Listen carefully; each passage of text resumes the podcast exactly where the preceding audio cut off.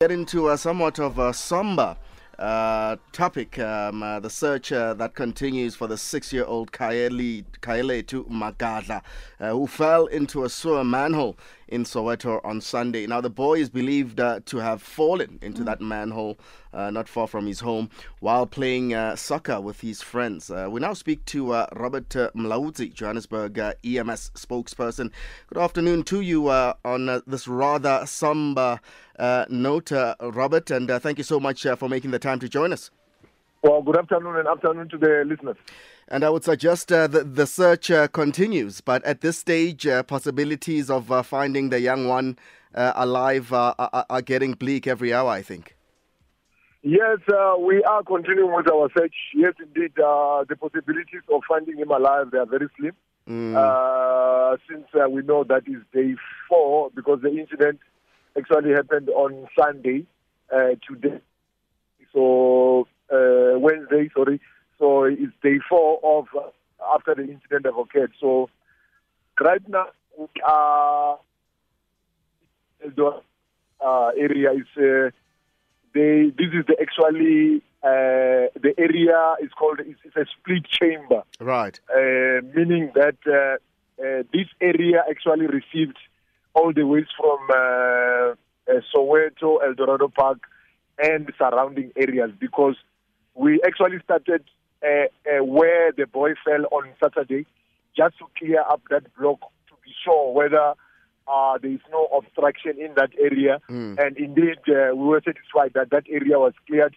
And then we later on moved to where we are now at the uh, split chamber. Right. So what we are doing now, this is where we are luckily uh, to find the young boy if uh, there was no obstruction along the line, uh, because this is where everything comes in. And what are you finding there? Is water flowing uh, sort of seamlessly as it should?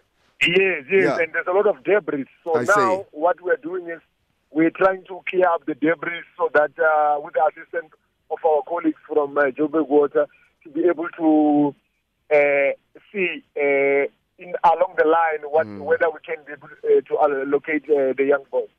So that's where we are now. Uh, because yesterday, before we called off our search, we managed to uh, check all the, the manholes in the area of Clip, uh, Kliptown, Street West, and also the ones along the N12 highway. So up until we got uh, where we are now at the chamber. Mm. Let, us take it back, uh, Robert, uh, to, to, to the day possibly when this incident uh, happened.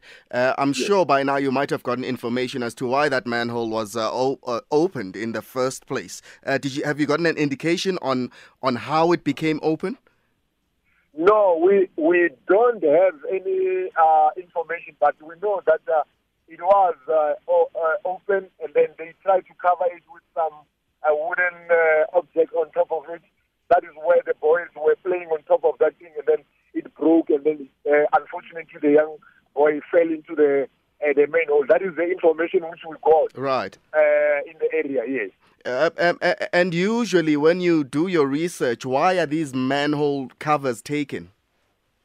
Yeah, uh, uh, in in in uh, throughout the city of Johannesburg, I think it's becoming a problem because of these main manholes are mostly made out of steel, which we know uh, there's a demand in terms of scrap metals, though they are taken for you know scrap metal uh, uh, scrap metals and also uh, just uh, vandalism because even the ones which are uh, made out of plastic, which our colleagues from Joburg Water are trying now, I've seen a lot of them made out of plastic now, but we still find them open. Right. Maybe we have to intensify our education in terms of the importance of looking after uh, this kind of uh, you know, infrastructure to be able to prevent incidents like this one. So those two options, it's either it's vandalism and also theft of uh, these uh, uh main holes. Mm. And what with uh, the family at this stage? They must be uh, distraught. Have you guys met with them?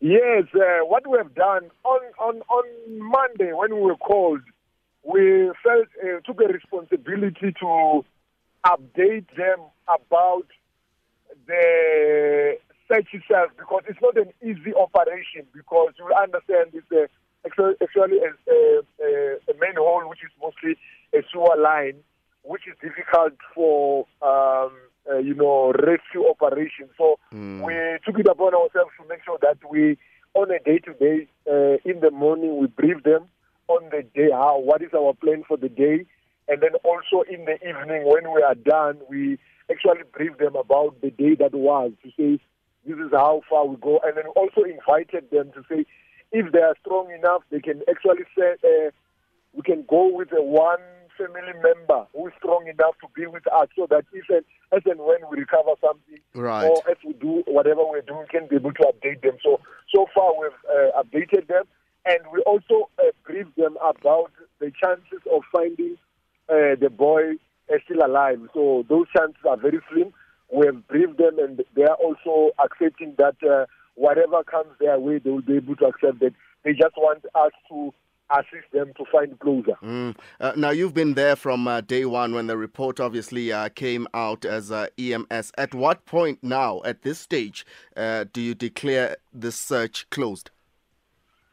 Uh, at this stage, we we we still going to continue uh, because if, for instance, where we are now, uh, we are not winning, it means we have to change our strategy. Yeah. Maybe go back. Uh, I think it's, it's very early for us to say we can throw out the towel now. Uh, in our line of work, That's good news. That's good news, yeah. I mean, it's only day four, so we can still stretch it Mm. for a couple of days. So if if we don't win today, we'll have to come up with another strategy. Maybe go back from uh, all those uh, main holes which uh, we uh, inspected uh, yesterday. Maybe and try and sweep just to make sure that uh, there is no obstruction. Maybe after that we can be able to think otherwise. But for now, uh, it's not an option. We have to uh, keep uh, moving and Yes. make sure that we assist the family with whatever resources which we have uh, for the family to find closure. Absolutely. Uh, Robert Mulaudzi, Johannesburg EMS uh, spokesperson, we thank you so much uh, for your time. And uh, yeah, I, I guess some sort of uh, relief, as you say, that uh, uh, you're not throwing in the towel uh, just yet. And uh, yeah, we wish you well in the search. And uh, we hopefully hope uh, that uh, at least uh, you find uh, the young man. Thank you so much.